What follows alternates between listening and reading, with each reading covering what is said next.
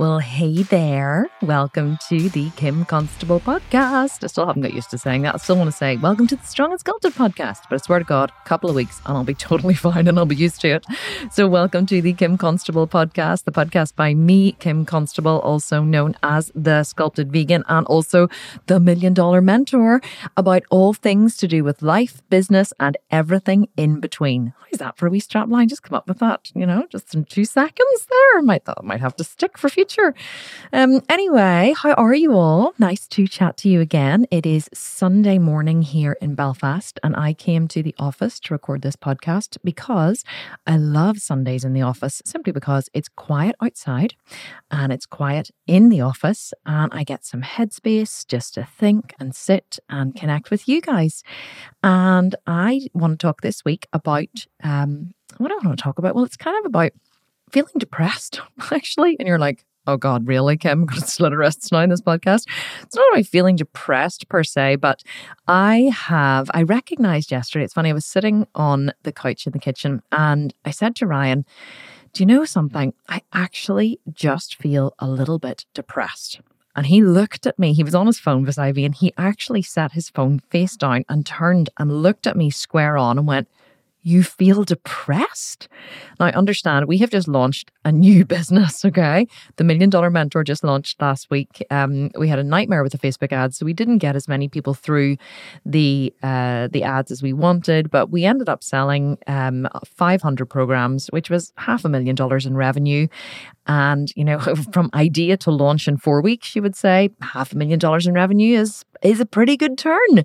And I should be ecstatic by now because I have 500 new people to serve and, and this incredible new Facebook group. And not only do I have the Sculpted Vegan company, which is doing extremely well, I also have the Million Dollar Mentor and I have four children and a beautiful husband. And life should be really, really sweet. So, how the hell do I have the gumption to sit there and say that I feel depressed?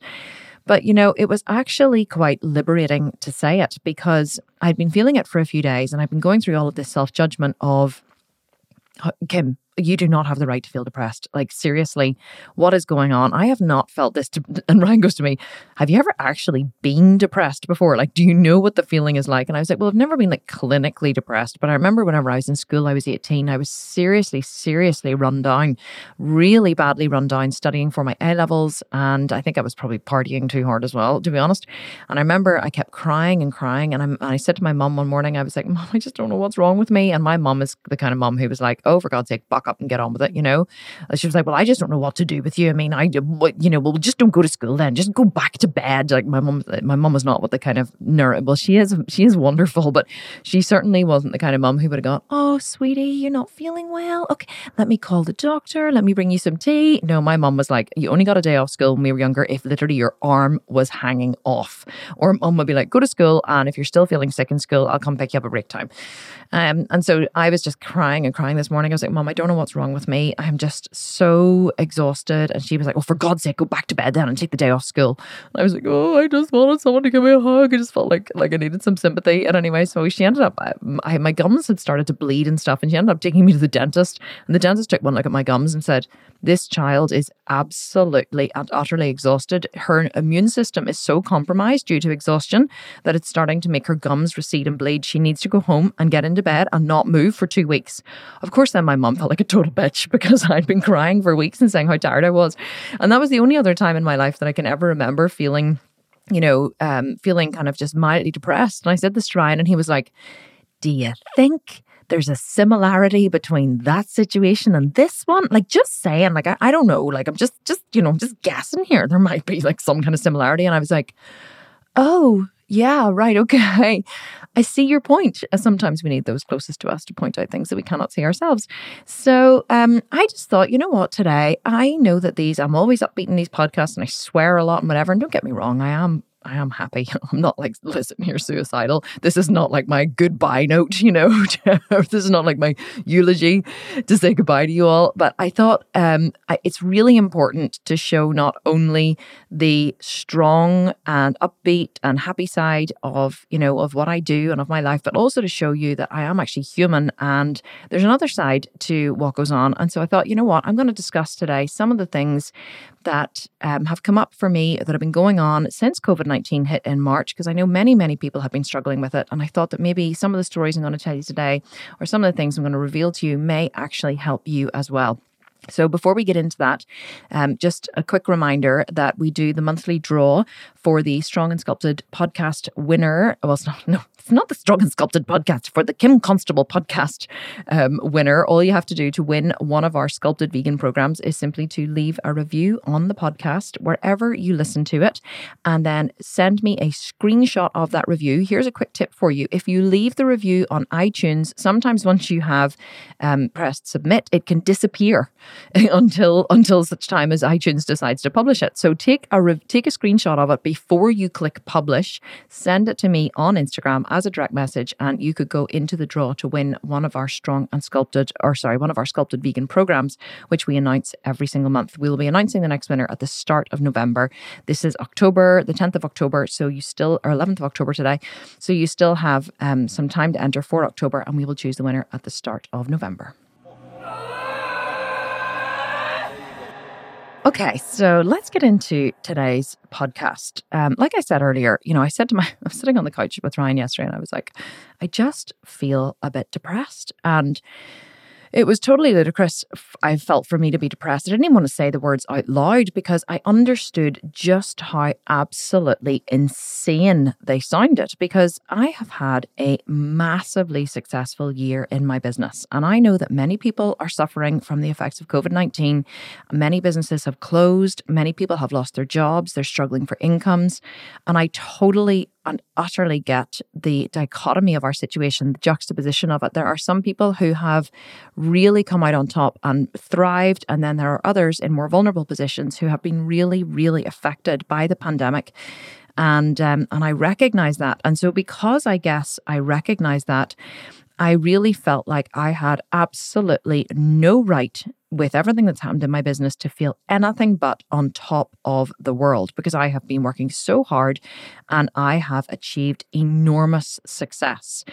But um, the reason why I have achieved enormous success since March of this year um, is simply because of a decision that I made. It wasn't something that just happened to me. It wasn't something that um, that I woke up one day and I was like, oh my God, this is amazing. Our business is doing so well. It was actually a decision that I made. So let me tell you about that decision. So in March this year, every year we usually run a live launch where we open up, publicly open up the Sculpt and Shred program. It's our signature 18 month program, which is $1,500. It's the only 18 month program that exists in the world today. And it literally sculpts your body from, you know, never having stepped foot in the gym to a stage athlete's body if you follow the plan step by step.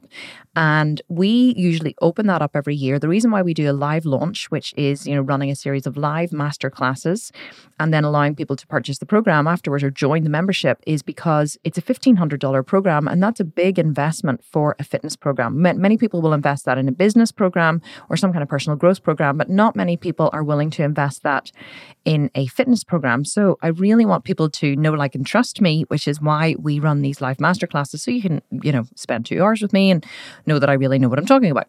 And so this year we had our our live launch planned for March, and everything had gone ahead. We had worked for it, worked hard towards it for the last six months, and every single thing that I earn, have earned over the last two years since I started the business has literally gone back into the business. Yes, I have paid myself well and I have managed to, you know, have some some great vacations and things, you know, through the business, through working in different countries and things, managed to combine, you know, work and, and business. But um, you know, every single thing that I have earned, I have reinvested back into the company, into our growth. And so I I didn't have a huge, I always rode the line of cash flow in the business. So I didn't have a huge amount of cash flow. I never built up huge cash reserves in the bank simply because I took a lot of risks to grow the business. I felt that it was better to grow the business and to take those risks and to have, um, to apply that money back into it rather than to, you know, arbitrarily build up money in the bank account. And we have a lot of um, a lot of proof in the business that whenever we invest money in ads, we can you know double our turn, double our revenue. You know whatever we invest, we make back. So we have a lot of proof over a couple of years that our business model works. That we can invest money in ads, invest money in videos and and graphics and all that kind of stuff, and and you know put them into Facebook ads and then make a return. So whenever this launch was coming up, I said to Vanessa, who runs my Facebook ads, I said to her, right, let's invest. I said, you know, sales is just a numbers game. This is one of the things that I teach inside the Million Dollar Mentor that basically, whenever you run a masterclass, you will sell 1 to 2% of registrations. Not of people who show up not of you know any of that but 1 to 2% of registrations. And people are shocked whenever they find out that it's so low. But i'm like yeah so if you have you know 100 people register for your masterclass you will sell one program. If you have and it doesn't really matter the price of the program doesn't matter if it's 97 197 or 997 the numbers stay true. And so it's the same as you have like a thousand people registered, you'll sell 10 programs. Sometimes if it's a really good offer, you'll sell 20, but usually 1% of registrations. So I said to Vanessa, let's pump a lot of money into these ads and get a lot of people registered because I know the numbers don't lie. So I said, so if we have, you know, 30,000 registrants, we should sell three to 600 programs. So three to 600 programs is 600 to a million dollars in revenue, 600,000 to a million dollars in revenue. So she was like, right, okay, let's do it. So we invested a hundred thousand pounds in Facebook ads, um, signing people up for the masterclass, and we had about thirty thousand registrants. We had four masterclasses we were running, and we had about thirty thousand registrants for the four masterclasses. And we were running them in March, I think it was, whatever date it was, mid March, and everything was building up. The team had spent about six months putting it together. We had done an enormous amount of work for, you know, to bring the whole thing together. And I didn't actually have a hundred thousand pounds in cash sitting there in the bank account to pay off the ads if something had gone wrong. But there's no reason why anything ever would have gone wrong because we had been running these launches now for, you know, two to three years and we had a lot of proof in the business. And so I was very, very happy to invest that money knowing that we would make it back. And of course, what happened was we had 10,000 people registered for the first masterclass.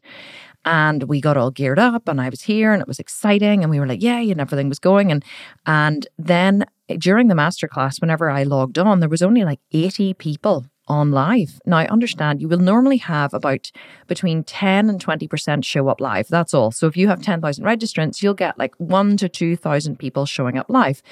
And there was only about 100 people on. And I, and I was like, what's wrong? You know, like this was like freaky wrong. There's no way with 10,000 registrants there would have been something wrong. And I was sending panicked messages to my team before we started saying, guys, is there something wrong? Is everything working? Can people get on? And they were like, yes, everything's okay. We're not sure. And they were like, maybe it's the corona, maybe it's, you know, the coronavirus, you know, it's seems to be building, you know, get gathering speed. And, and, you know, there'd been kind of, people had been kind of talking about it more and it had been getting, beginning to gather momentum worldwide but um, anyway, the show must go on. I, I, I went ahead and I ran the masterclass, and I, I was had so much energy and whatever. But I think during the masterclass, we had about between two and three hundred people on live, and I was like, "What is going? What is wrong?" We didn't sell one single program live on the masterclass, and normally with 10,000 10, registrants, we would sell fifty to hundred programs live. People would purchase live on the masterclass and then continue to purchase afterwards. And I remember, um, so we we ran this masterclass, and I said to Courtney, who was my assistant at the time, I was like, Courtney, what? After we finished, I was like, what the hell? She said, oh my God, my friend just sent me this picture from Tesco. She said, Tesco Tesco's one of the supermarkets here. She said, look, and it wasn't a picture, it was a video. So she, her friend had gone to one of the biggest supermarkets here locally, and there was a queue of people the whole way round the supermarket. Now, we were running masterclasses here in Belfast at 8 p.m. and midnight because it suited time zones all over the world. And this was 11.30 11:30 on a Tuesday night and there were people queued the whole way around the supermarket with their trolleys stacked high with toilet paper and pasta and canned goods. People were panic buying in case we were going to be locked down and not not, you know, not be allowed out. And so the whole world, coronavirus literally hit the world or hit the places certainly that buy my programs or that would show up to my masterclasses, hit on the Tuesday of my webinar.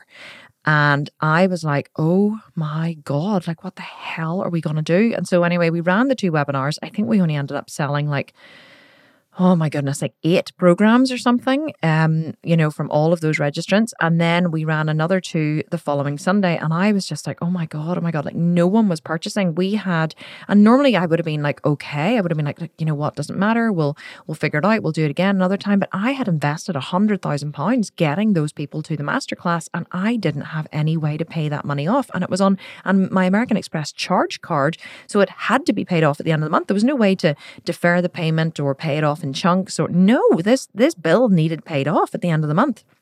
And so Anyway, what happened was we we ended up um, working really hard, pulling it out of the bag, turning it around, adding a home program, completely revamping the webinar.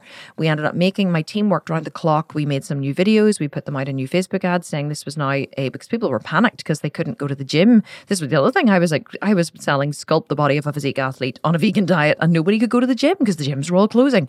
So um, we turned it around and we ran an extra masterclass on the Sunday, the the following Sunday when everything had kind of calmed down a wee bit. People were obviously on lockdown, but they weren't as panicked as they had been before. And I think we ended up making about a quarter of a million dollars in total um, in the masterclass, which actually was absolutely astounding given, you know, given the situation. And it just shows how hard we worked to turn it around.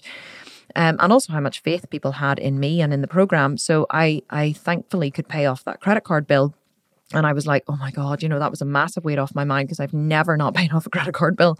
And uh, so, anyway, so why am I telling you the story? So, well, what happened was after that, after the launch, I found myself in a really, really precarious situation. The business, yes, we had paid off the credit card bill, but that launch was supposed to bring in a massive amount of amount of monthly recurring revenue. We were going to add, you know, about 600 people to our um, to the program. And we were going to, a lot of those would have been like 50% to 60% would have been monthly recurring revenue. So what happens is, you know, so say you open your program in March and then you have like a big chunk of them join in monthly recurring revenue. They pay, you choose to pay over 12 months. Well, the, a year later, their 12 month, their 12 payments have finished and all those people drop off in one big chunk.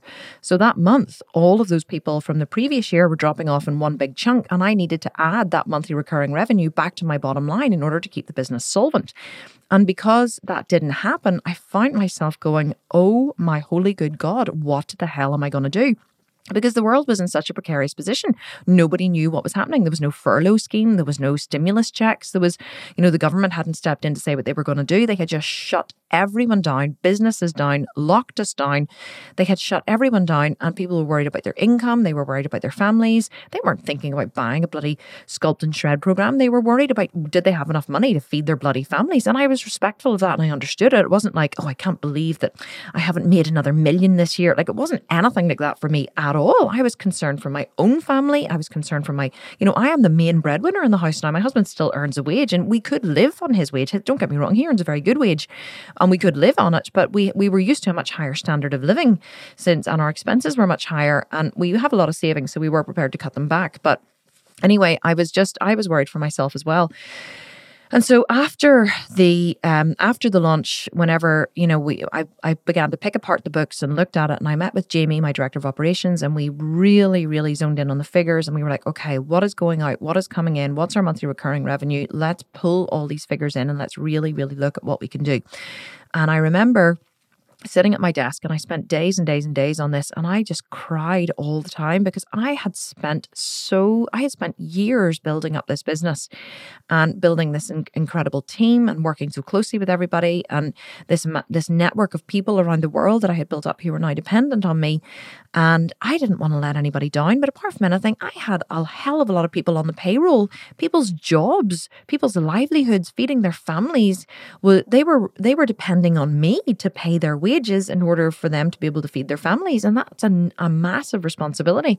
And I remember sitting down and looking at all of the contracts. I remember looking at all my team and thinking, right, okay, you know, who, if I had to let someone go, who would I let go? Like, who is core to running the business? Who's not? And I was like, well, I couldn't let that person go because they're totally core. Couldn't let that person go because couldn't run the business without that person. Couldn't let that person go because, you know, so it was like, we don't, we, we have a very lean uh, company in terms of we have a small but mighty team. It's not like we have a huge amount of extra superfluous people that we could let go. My team are very, very core to what it is that we do. And I have I was looking, you know, going, okay, I can't let that person go. Right, what about this person? No, I can't let that person go either. What about this person? We were looking at all these contracts and it was a really, really, really stressful time. And I would sit here in the office and and then I would go home at night and I would I would stay late just trying to salvage something out of something out of nothing, looking at all the angles and all the ways. And and my mindset was really focused on how I could save the team, how I could save the company. So it was it was on on damage control. My mindset mindset was totally and utterly on damage control. Okay. I was, I was in my mind, I had decided that the business was probably going to go under, or it was at least going to go through a really, really, really difficult time. And we either had to manage through the difficult time as best we could, or I had to accept the fact that the company was going to go under and that I was going to have to start again at some point or whatever. This this was my mindset and this is how I was viewing everything. And I remember going home then I think the masterclass was on the Sunday, and then I didn't have any break. Normally, I have a, a, break after a launch. The last one was on Sunday. I normally have a break after the launch. Didn't have a break. Just was straight back in here trying to figure all this out. Worked all day Sun, all day Monday, all day Tuesday, and I remember going home at eight about eight p.m. on Tuesday night. I went into the house, and Ryan was sitting listening to music, and he said, "You know, do you want to have a couple of beers?" And I said, "Yes, I absolutely do want to have a couple of beers." So I, um, anyway, I went. He, we had a couple of drinks, and I literally sank one, and then I sank the next one. I was just trying to numb the pain, and then I sank another another one. And after about four, the pain started to go away. And I was like, okay, I feel a wee bit better now. So I had some dinner and then we went to bed and we watched a movie and I fell asleep about midnight. And uh, of course, whenever you fall asleep after you've had a couple of drinks, you never sleep very well. And I remember waking up at 2 p.m., 2 a.m.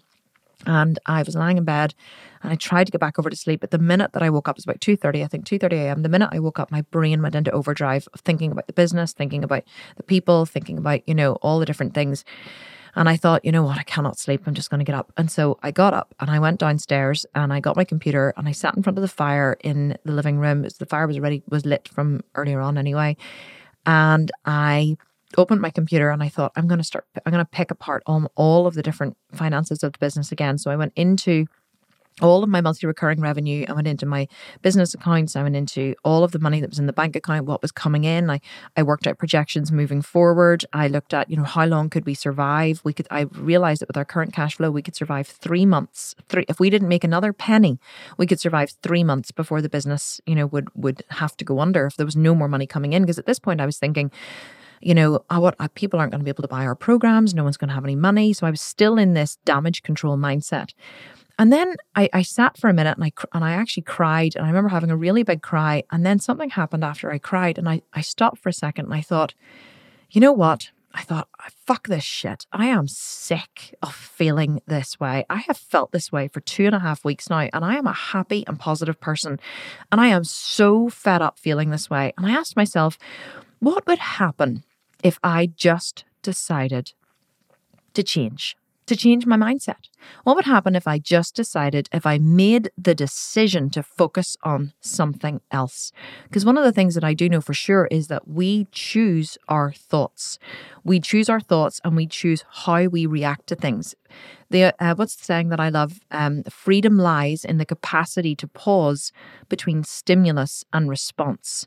So a stimulus comes in, coronavirus hits, and my response is, I'm gonna, you know, like I I focus on the negative, or I get I get upset, or I cry, or it makes me feel negative in some way.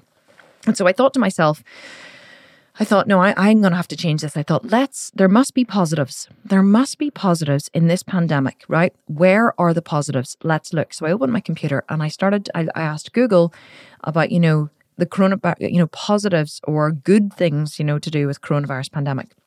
And what started to come up in my newsfeed was all of the different, um, some people had written articles on, you know, the 10 positive things to come out of the coronavirus. And it was, you know, China is now starting to open back up and they're starting to do this and this and this. And, then they started showing the canals in Italy, in Venice, where it was like, you know, dolphins are now starting to swim in the canals and they're cleaner than they've ever been. And, you know, and, and it started to show wildlife, you know, coming out and this and smog lifting, you know, there's no smog over New York or, and it started to show all of the effects that the coronavirus was having on the natural world and how it was actually helping to heal the natural world. And I thought to myself, what if something like this is necessary every so often to shake us up? What if I could turn this around and turn this into an opportunity for me and an opportunity for the business? And I thought there must be opportunity here. There must be opportunity. And I thought to myself, you know, let's find the opportunity because in every crisis there is opportunity. And if you think about like all of the companies at the minute who are making personal protection stuff and also like the Perspex, you know, uh, screens and things that they're putting up, you know, everywhere you go now, there's a Perspex screen between you and the person behind the counter. Like those companies are thriving. I bet you they, ne- they never expected to thrive, but they're all thriving during the pandemic. And I thought there's people who are thriving during this pandemic. There are people who companies that have a massive amount of opportunity. Where is my opportunity? And I began to think, well, how is it that I'm feeling? The first thing that I do whenever I I want to try on how my customer might be feeling or look for opportunity for my customer that I can better serve them, the first thing I do is I try on how am I feeling? And so I asked myself, how is it that I'm feeling? And I began to write all these all these things down. I was like, I'm feeling scared. I'm feeling upset. I'm feeling um, I'm feeling like I, you know, I'm worried about money. Uh, my gym is closed and I'm worried I'm going to lose all my hard earned muscle. I am, you know, scared for my children. I'm worried. We homeschool anyway, so it didn't matter to them to be at home. Nothing in our home life changed. In fact, it was just wonderful because we ended up, you know, being at home more and playing more games. Well, I wasn't, but Ryan was at home more. I was working all the time. But I began to really look for where is the opportunity here. And as I tried on how I was feeling, I thought to myself, this is how the rest of the world must be feeling. And one of my greatest strengths in life is helping people to feel better. Helping people to feel better. And I don't do it by going, oh, coochie cool, you know, Kim's here to powder your belly, you know, powder your butt and blow a raspberry on your belly. I do that too sometimes.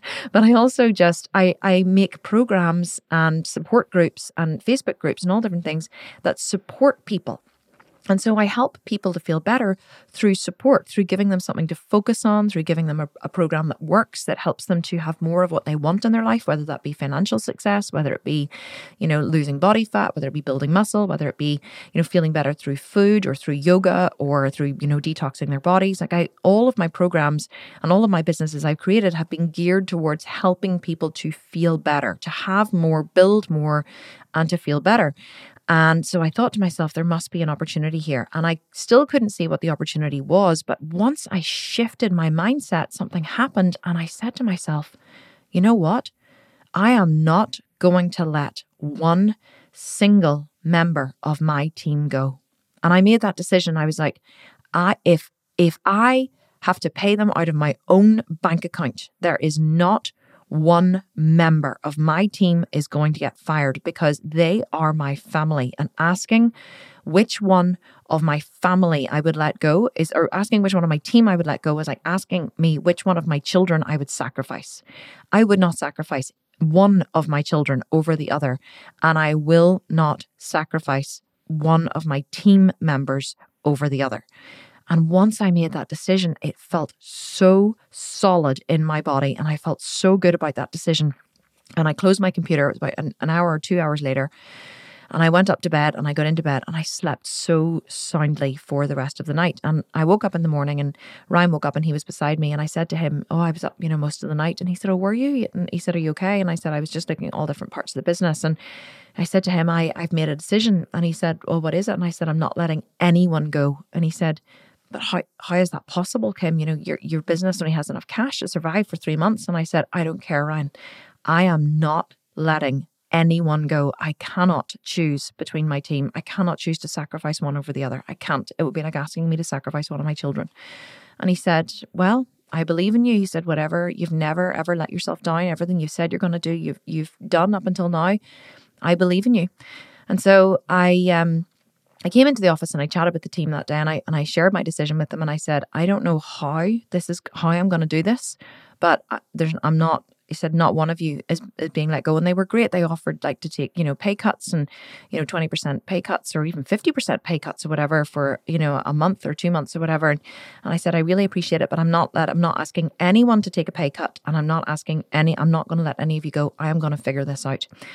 And so what had happened was because I because I started to try on how people were feeling, but how I was feeling and how other people might be feeling, I realized that that I understood how I could best serve, how I could best serve, right? And and it was the mindset shift that I needed because truly what I needed in that moment was a mindset shift. I needed a shift of perspective and I needed to make a decision because one of my favorite sayings is where your thoughts go energy flows. And up until that point i'd been focusing on the negative. I'd been focusing on the the downsides. I'd been focusing on crisis management. I'd been focusing on what was going to happen if i had to close the business. And so that's where all my energy was going. Once i made the perceptual shift and i shifted my thinking away from the negative and into the positive everything started to change and later on that day, as I was training, I came up with the idea for a program called the Jailhouse Shred. And this was simply as a result of me making a shift in my thinking. And how it happened was, I had um, we have some gym equipment at home because the kids have you know PT sessions, and I had gone into you know our very rudimentary home gym, and I had assessed the equipment that I have there, and I looked around and I picked up some dumbbells, and I was curling dumbbells, and I was you know doing like a shoulder workout, you know, with these very inadequate dumbbells, and I was thinking, oh, this just isn't enough. Like I want to be in the gym. I, it's not even, and I was like, okay, why do I want to be in the gym? And I was like, well, I want to be in the gym because, you know, I work hard, and it's and it's it makes me feel alive and I feel like I can push and I can beast it and and I just don't believe that these dumbbells are are making me, you know, grow any muscle. I don't believe that they're actually working and I started to really question my process like what is it about about this that I'm not enjoying? And how is it, more importantly, that I want to feel? What is it that I want from a program? What is it that I want from having to train from home? And then I got this idea. I was like, okay, hang on a wee second. If this is how I'm feeling, this must be how the rest of the world is feeling. And so I thought there must be people in the world that are jacked. There must be people in the world that are jacked and they don't have any access to equipment. And I thought, you know, that where are these people? And so later on that day, I pulled out my computer and I started Googling. I was like, the most jacked people in the world. And what came up was prison inmate Charles Bronson. Many of you have heard me talk about this before about how I came up with the idea of the jailhouse shred. And I but and it really just came from me understanding what it was that I wanted, what I needed from a gym program. I needed something that was going to guarantee me that I was going to build muscle or keep the muscle that I had, that was going to make me feel like I had worked really, really hard, that I was going to gain a better skill or another skill, or it was going to challenge me in a way that I hadn't been challenged before. Like pull ups and push ups and things are not part of my normal training routine, but it is something that, you know, you feel very accomplished. If you can, you know, get down on the ground and bang out 30 full press ups, you feel very accomplished. Same with pull ups. You know, a lot of women can't do pull ups. I can do pull ups because I'm very strong, but, you know, like how many pull ups could I do? And, and, you know, it's, it's something that, um, you know, there's a bit of an ego as well there that you could just like anywhere at all in front of people, like jump up on a bar and just like start pulling yourself up and doing, you know, doing pull-ups.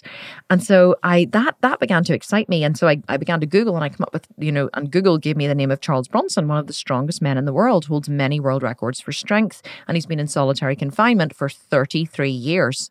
And I was like, the man has been in solitary confinement with no access to equipment for 33 years and he holds world records for strength.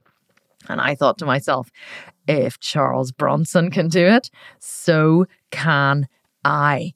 And so I began to research prison inmates and I saw, you know, uh, Mike Tyson and I began to watch these videos of of all these different, you know, of, of prisoners, of prison inmates basically doing these insane, you know, pull-ups and push-ups and curls and and being absolutely jacked to the hilt and using their time in recreation and using their time whenever they were outside to be like gladiators, you know, to to really push hard and to build strength and to to make themselves physically fitter and stronger in so many ways ways. And I saw, you know, videos of, of people who'd completely transformed their bodies. They'd gone into prison overweight and unhealthy, and they'd come out of prison healthy and and, and fitter and stronger and of a completely different mindset, more importantly. And I thought to myself, This is the key. Even though we are not in prison, and understand, I am not disrespecting anyone who is incarcerated in any way. I got a lot of flack for uh, for creating the jailhouse shred. You know, people called me racist and white supremacist and all this kind of stuff. And I was like, no, no, understand. The intent was never that. Didn't even enter my mind. And I am so far from a racist, you wouldn't even believe. But um, and also here in Ireland, it's not as prevalent as as it is in the states for sure. You know, it's and so you know, people. I got a lot. I got a lot of flack for it anyway, but that didn't bother me because truly, I know my intent is good. So people can say anything they want about me, but my intent is always good. And I just thought we are thrust into a situation that we do not understand, that we have never been in before. We find ourselves, you know, at home with no access to equipment. We cannot go out. Everything is closed. Our life as we knew it has completely changed for the foreseeable future. What, you know, how would I want to feel coming out of this. And I knew that I would want to feel positive and strong and mentally together and all of those things. And so, from the research that I did into prison inmates, I created the Jailhouse Shred. Now, the Jailhouse Shred ended up uh, selling 2,000 copies in the first seven days after we launched. We went from idea on that on that Monday morning, I think it was, or Tuesday morning or Wednesday morning. Sorry, it was a Tuesday night. I'd been up, um, and then I had the idea for the Jailhouse Shred on a Wednesday. Okay, a Wednesday, and we we went from idea from I had that idea to launching the program two and a half weeks later. We launched uh, not the following Monday, not the Monday after, but the Monday after that. We launched from idea to launch in two and a half weeks. Now, when I say idea to launch, what I mean is I wrote the program, we recorded all the videos, I recruited Ninja Warrior. Um, a guy called Paul Allen here in Belfast. He's been a finalist in UK Ninja Warrior twice. Um, he owns a parkour gym. I recruited him to do the videos with me because he is a calisthenics and bodyweight expert um, and to help me devise the program. I wrote the program, we recorded the videos. My team, Alan, uh, he did the graphics and all of and built out, you know, the, the the web pages. Alison, my copywriter, did all of the emails and the sales page. Mark did all of the videos and the teaser videos. And it was and everybody pulled together. And Jamie, of course, you know, timed everything, not timed everything, but put everything into Infusionsoft and pulled everything together and scheduled the entire launch. Idea to launch in two weeks. We were absolutely and utterly exhausted afterwards, but we sold 2,000 copies in the first week. And that $200,000 in revenue pulled me out of a financial hole and showed me that this was something that people really truly needed and wanted. And you know and of course by this point there was different furlough schemes. People had more money. They were beginning to realize that they weren't spending all the money they'd been spending before and they were actually saving money and so they could invest a small amount of money in something like this that was going to help their mental emotional and physical well-being but here's the point that I'm trying to make. Not that, oh my God, I made so much money, but here is here is the, the true point of what I'm saying. I could never have come up with the idea for the jailhouse shred if I didn't have a deep understanding of what drives me first and foremost, and therefore what drives other people. Because human beings are basically the same. I'm the same as you. You're the same as that person beside you. If you're walking or or driving your car or in the gym listening to this, you are the same. We are basically the same. We have the same emotions, we have the same thoughts, we have the same feelings, and we have the same reactions in different situations. And even if you um, even if you don't, if you've never experienced a situation that someone is in, you can try them on and you can imagine how you would feel if you were in a similar situation. Or you can take a situation that you've been in that has been similar, try on how that person must feeling and have a deeper understanding and empathy for them trying someone on um, basically involves putting yourself in their situation and imagining how you would feel if you were them. Now, this is easier for women as we are naturally more empathetic because we are allowed to be and taught to be as kids that it's okay to be in tune with your emotions, to feel your emotions, to understand your emotions, to express your emotions. Men usually have to work harder for the same understanding simply because whenever they're little boys, as they're brought up, they're, they're, you know, as I've talked about loads in this podcast, men are taught all these lessons such as, you know, big boys don't cry and pull up your big boy pants and shut up and get on with it. And, you know, they have this understanding that you, you know, re- work is something which is very results based and having an emotional reaction to something doesn't get you out of doing the job. And so therefore they get, they get used to cutting themselves off from their emotions and, you know, seeing themselves as a tool, almost a tool to earn money, look after their family, to move heavy stuff, all of this kinds of thing, all of these kinds of things. And so therefore they don't naturally have the same empathetic understanding that women do. It's not to say that they don't have it because my boys are extremely empathetic because that's how I brought them up. I haven't brought them up to have any of those lessons that they, and because they've never gone to school, and their friends are I I choose well, I don't choose their friends for them, but I definitely monitor who they are friends with. I don't allow a lot of that social conditioning to seep into our family. So my boys are extremely empathetic. They kiss and hug me all the time. Like my 15 year old comes and gets into bed beside me, and if he's upset about something and he cries, he has a massive big cry whenever he needs to. He has no shame in coming in and sharing something that upset him or something he's struggling with, and having a great big cry about it. And um, with me sitting with my arms arms wrapped around him and him pouring his tears out onto my chest because I have protected him from ever believing that that is bad. And so he's extremely in tune with his emotions, but he's also extremely masculine. So it's a beautiful balance. But um, so, anyway, women have an easier time with empathy than men do. Um, but I could never have come up with the idea for the jailhouse shred if I didn't have that deep, deep understanding and that deep, deep empathy for people. But and then t- took that deep understanding and empathy for myself and for others and applied it to a positivity, applied it to a shift in mindset. So the, the thing that came first was the shift in mindset where I decided to not focus on the negative anymore. It was a conscious decision that I made to look for the positivity, to look for the opportunity. There is opportunity in every single negative situation if you will only look for it and focus on it. And then once I I made that decision and I began to put my energy into that, I started noticing all of the information or, or, or opening myself up to all the information that came in that supported that point of view. And then, of course, once I, I applied that to a deep understanding uh, for people, the jailhouse shred was a very, very natural progression. It wasn't something I had to force, it wasn't something I had to really push at or work at or try to figure out. It flowed very naturally for me once I tuned into those skills that I have of positivity and empathy trying someone on is a skill that you have to learn. But if you learn this skill, it will absolutely transform your relationship with your kids, your relationship with your spouse. Um, it'll transform your working relationships. It'll transform how you run a business, your ability to be able to connect with your customers. Um, and it'll also just transform your experience of yourself.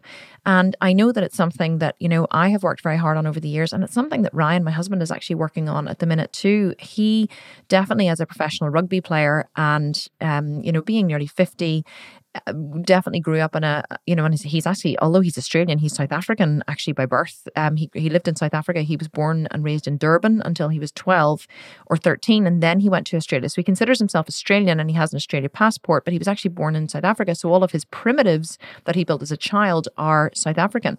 And South African men are very it's a very male dominated culture and it's very i don't know a lot about south african so apologies if you're south african and you're like no kim that's totally not true. But from what i have learned um, or what i understand the, the men are the head of the family and they are men are supposed to be men and there's a lot of this you know you, d- you don't cry and you don't show a lot of emotion and you of course there's exceptions to every rule but that is the the culture that ryan was brought up in and so he has a lot of that himself and then being a professional rugby player he got hurt a lot of course on the rugby field and he had to really push through, you know, hard, hard, hard training sessions and playing in all kinds of weather and and you know a lot of the the the ribbing that goes on between the boys you become very very hard as a rugby player and so Ryan would be very hard on himself, but he would also be very, very hard on me.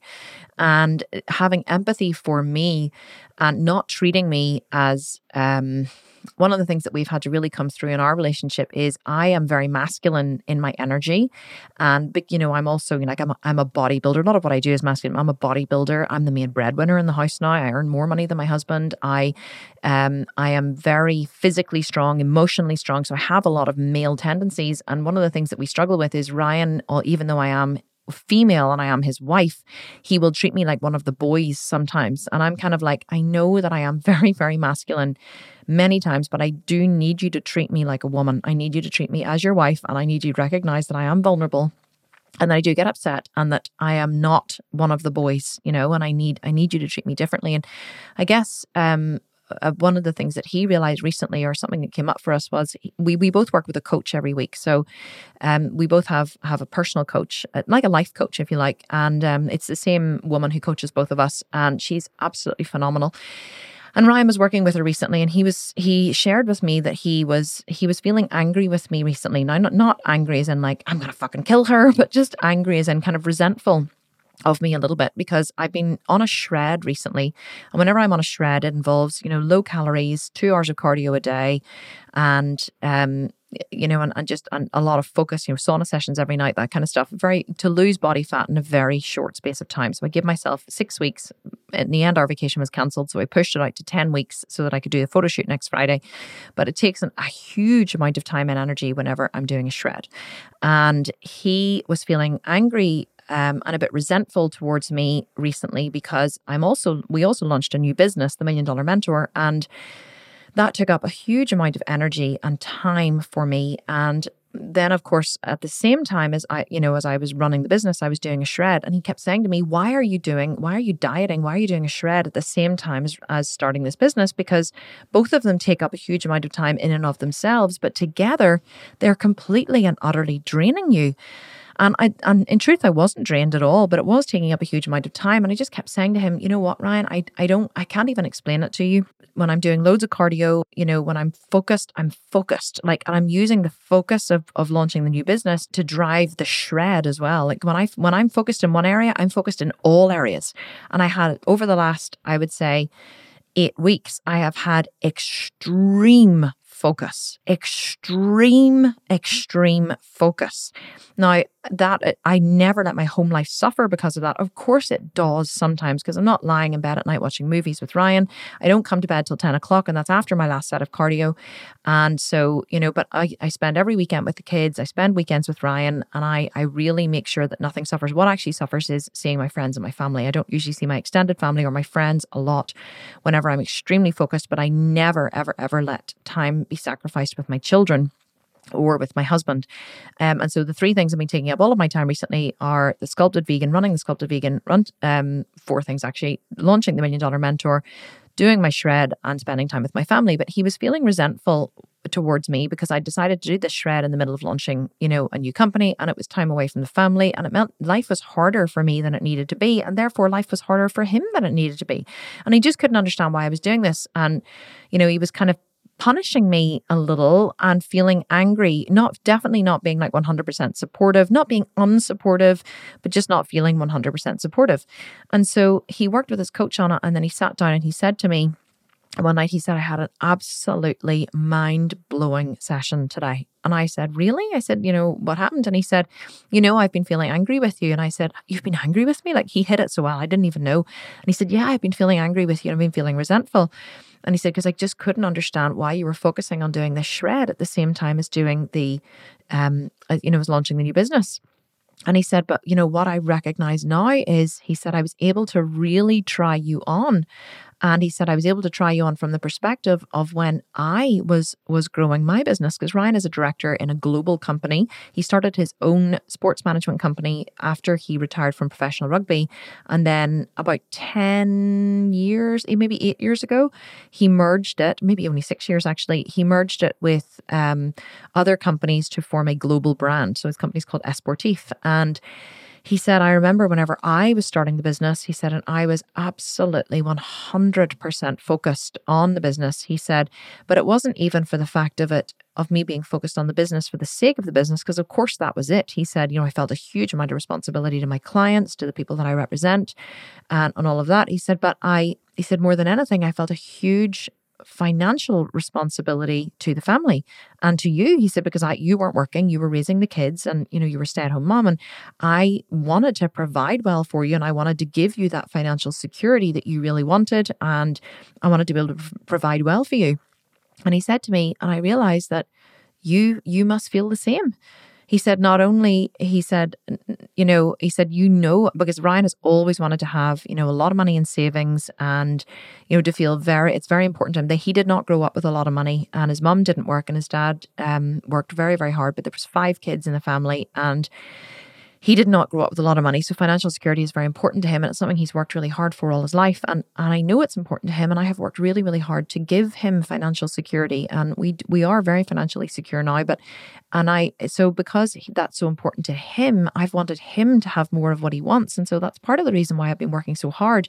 And he said, I never realized that not only do you want, not only do you have the financial responsibility now of, of carrying the family, he said, you also, you know, carry a lot of your own family financially. Like I, I, I, I give a lot of money to Ryan's family in Australia, and you know I provide for them, and I I provide for my own family, um, in many ways financially, and so he said you have a huge amount of financial responsibility on you which i didn't recognize. And he said and also you um, he said what i didn't realize is he said your body is your business. And i said Yes, Ryan, it is. He said, you know, people are constantly looking at you on Instagram. They're following you. He said they're critiquing you. If you're in a bikini and you're not looking good and you've got cellulite, someone could splash that on Instagram. Or, you know, he said, you're, you know, he said that's why you get Botox and fillers and hair extensions and tan and nails. And he said, because your image is very much wrapped up in your business and your business is what provides for our family. And honestly, whenever he said it to me, I just burst into tears because I felt like he truly, for the first time, understood me and he understood where I was coming from because you know, people say to me all the time, they love to judge on Instagram and go, oh, she's so narcissistic. Oh, she's like, she's so concerned with her image. And, you know, and all of these fucking wankers on uh, tattle.com, you know, the sculpted vegan's just so interested in how she looks. And look at her chipped and peeling window ledges. And I'm like, yeah, we're knocking our house down next year. I'm not going to spend 10 grand painting the outside of the house whenever we're going to knock the damn thing down. That would just be very silly, you dickheads, is what I really want to say to them. But, um, I felt like he had uh, he had finally understood me because it's true. Like my body is my business. My how I look is my business. My business, my core business is called the sculpted vegan. I am the sculpted vegan. Call me narcissistic or not, or say she's so up herself or whatever the fuck you want to say about me. It is true. But apart from anything else, my business provides financially for the for provides the livelihoods for everybody who works for me and also for my extended family, you know, and and I have a massive amount of responsibility on my shoulders. And for him to judge me because I had decided to do a shred was so small minded into what, you know, he saw and what was important for him. And, oh, well, I'm missing, you know, and this is, I'm just projecting, this is what he was thinking. But, you know, like I'm, oh, I'm, I'm feeling so hard done by because Kim's not here in the evening to, you know, to, to, to make me a bagel if I'm hungry or to take care of me as well or to make me, you know, or just to be here and spend time with me. You know, he loves spending time with me. And uh, listen, if Ryan ever heard me say it, he'd be like, what the fuck you talking about make me a bagel in the evening. You're talking through your whole, I don't mean that anyway, but you know, he was like, oh, I just want her to be here with me. And what he didn't realize was the reason why I work so hard and the reason why I do what I do is because I have a huge amount of responsibility in my brand and my business and, and everything that I do. And, and whenever he told me that and he explained to me how he was finally able to try me on through his own perspective and his own experience, it completely and utterly blew my mind and it shifted his perspective into what I was doing. And because here's the thing that I want that I want to teach you guys is that everyone is fighting their own battle. People rarely, rarely have bad intent. They're they're just doing the best they can and they're doing what they believe is right. I always remember um, hearing about Gandhi when he was asked um, when he had been incarcerated and he was being tortured. Somebody asked him, "Do you hate the people who are doing this to you?" And he answered, "No, I don't." And the person said, "How is this possible?" And he said, "He's they're only doing what they believe is right." And I remember being blown away by that and thinking what a perspective. He didn't blame the people who were torturing him because he said they were doing what they believed was right. And how can you how can you blame someone for doing what they believe is right? Now their acts were bad, but they in of themselves were just doing what they believed was right. And it blew my mind that he could have so much compassion for those who were torturing him. And it, if you take it, scale it right back to the story I just told, you know, in some small way, Ryan was being tortured by the fact that I was, you know, so focused on shredding and so focused on growing the business and I was taking time away from him, from the kids and all that. It was bothering him. But once he actually took the time to try me on, just like I tried on the people who were suffering through the pandemic, you know, and was able to come up with the jailhouse shred. Once Ryan tried me on, it it completely and utterly shifted his perspective. It shifted his perspective. But one of the things that Ryan has has been working on an enormous amount is having more compassion for himself, not seeing himself as a tool to be used to, you know, father the family or earn money or lift heavy stuff or whatever it is that we believe men are tools for. Because women are so bad at this. Like we really treat our men like tools. We see them as, you know, people there to open doors for us and lift our cases and and look after us financially and discipline the children and all of these things. You know, we and men do it to women as well but we do see men as as tools and we buy into this this notion that they um that they are just utilitarian and they don't have any emotions they don't have any feelings and all the rest of it. And it's not true they do they're just used to burying them. But ryan has been working on having a huge amount of compassion for himself recently and you can only have compassion for others to the extent to which you allow yourself to feel compassion for your own struggle. Compassion for others first comes from having compassion for self. And if you are hard on yourself and you punish yourself mercilessly for not living up to some impossible standard, you will punish others for the same. I actually have a friend, um, a girl I used to do business with years ago, and she uh, she's now running her own business here in Belfast, and she's constantly asking me, you know, how did you find your team? How do you keep your team? How do you not, you know? She goes, I never seem to be able to, you know, find good people. And I said to her, we we met actually for coffee a few weeks ago, and I said to her the I said, Can I be really candid with you? And she said, Yeah. And I said, The issue is you're too hard on yourself. And she was like, Eh? And I said, You're too hard on yourself. You are massively hard on yourself. You have an enormously high expectations of yourself and your own performance. So therefore you have massively high expectations of those who work for you. I said it's okay to have high expectations because I have very high expectations of those who work for me, but I don't punish them when they don't live up to my expectations. And you do. I said to her, You punish the people who work for you whenever they make a mistake, or whenever they don't perform, or whenever something goes wrong, or they're late, or they, they drop the ball, or they make a mistake in the business. You punish them and you are angry with them and you're huffy with them and you tell them off and you ask them how they're going to fix it. And your, your intent is to make them feel bad about what they did. She was like, Well, how else are they going to learn? I said, People don't learn through punishment. That's why she cannot keep staff because she's constantly punishing others. But the reason she's constantly punishing others is because she punishes herself. And she was probably punished as a child quite mercilessly, I would imagine. So therefore, she has linked um, performance and punishment. So she punishes herself. And I said to her, You need to stop punishing yourself. You need to be more gentle with yourself when you make a mistake. You need to stop being so vested in things going exactly the way you want them to be. You need to be less of a control freak and just chill out and laugh. And you know what I do when things go wrong in my company? I laugh. I laugh. Like we we put up a we put up this the most horrendous spelling mistake by mistake. Nobody saw it last week during our ads crisis, and we put up you know f- the word Fron Fron of four to online empire owner F R O N N for Norman, not M for mother.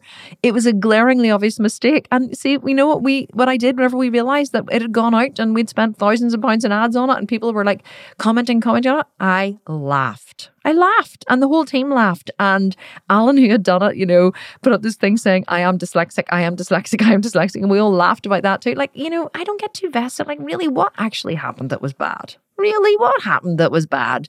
You know, a spelling mistake went up and people went, oh my God, the million dollar mentor can't spell. Yeah, so the fuck what, right? And then other people looked at it and went, oh well, must have been a spelling mistake. Shit happens. Mistakes happen in life. So you just got to learn to chill out and not get so vested and so controlling in things being a certain way and realize at the end of the day, it really doesn't matter as much as you think it's going to matter. So, you know, and it's important to know whenever you just need a little bit of self love and a little bit of TLC and to bring it back to, you know, and, and to be more gentle with yourself, to bring it back to the original point of the this whole podcast, which was I sat there saying to Ryan, I just feel a little bit depressed. And I really felt like I had no right to be depressed. But here's what I realized talking about compassion and compassion for yourself and compassion for others is that I cannot teach others that they should have compassion for themselves if I am not willing to have compassion for myself. No matter what I believe about myself, I am a human being. I am a 41 year old mother of four. Yes, I have a lot of masculine energy. I have a lot of, um, I am, I am very at cause with my emotions. I have a lot of amazing state control that even if I'm feeling upset or angry or anxious, I can just transition out of it and still live my life. But at the end of the day, I am human. And what I've realized is that we have pushed and pushed and pushed since March. We we worked so hard after Christmas to push the Sculpt and Shred launch. We managed to pull it out of the bag, and then we went straight into the Jailhouse Shred launch, and then we went straight into the Butt Camp launch, which we did. And then I I only had I say only many people haven't even had a vacation in between. I managed to squeeze a five day vacation in the middle of it, but normally I would try and go away at the end of every launch just to completely hit the reset button. But I haven't had a chance to do that, and then we went straight into the Million Dollar Mentor launch, which was four weeks from from idea to launch as well. And so no matter how much money I am making, no matter how much the money the company makes, no matter how much, you know, success we have or whatever, I have I am human and I can only push so much before I break. And I almost recently reached breaking point. I was emotionally physically and mentally exhausted. And so this weekend, I guess, has been very cathartic for me in many ways because I, rather than judging myself or trying to pretend that it's not that way or saying I shouldn't feel this way because I have this or this or this or there's many people that are worse off than me in the world. When did that ever make anyone feel better, by the way? Have you ever said, oh my God, I'm so whatever? And people go, well, there's starving children in Africa. And you're like, yeah, that really doesn't make me feel better. So, you know, rather than do that to myself, myself, I have allowed myself to feel the full depth of exhaustion because I am exhausted and the full depth of um, everything that I have taken on since March. And I guess to sit back a little bit and congratulate myself on the fact that I didn't lay off one single member of staff. And not only did I not lay them off, I have actually we have we have taken on four new members of staff four five five new members of staff since coronavirus pandemic so not only have i not laid off any staff i've provided five extra jobs for people who had been laid off and didn't have jobs and i have managed to turn my company around simply because I focused on it greatly, and I have managed to um, shred during this time. You know, to to to get down to a certain percentage of body fat for a photo shoot next week, which is going to help the sculpted vegan. And I've managed to launch the Million Dollar Mentor Program.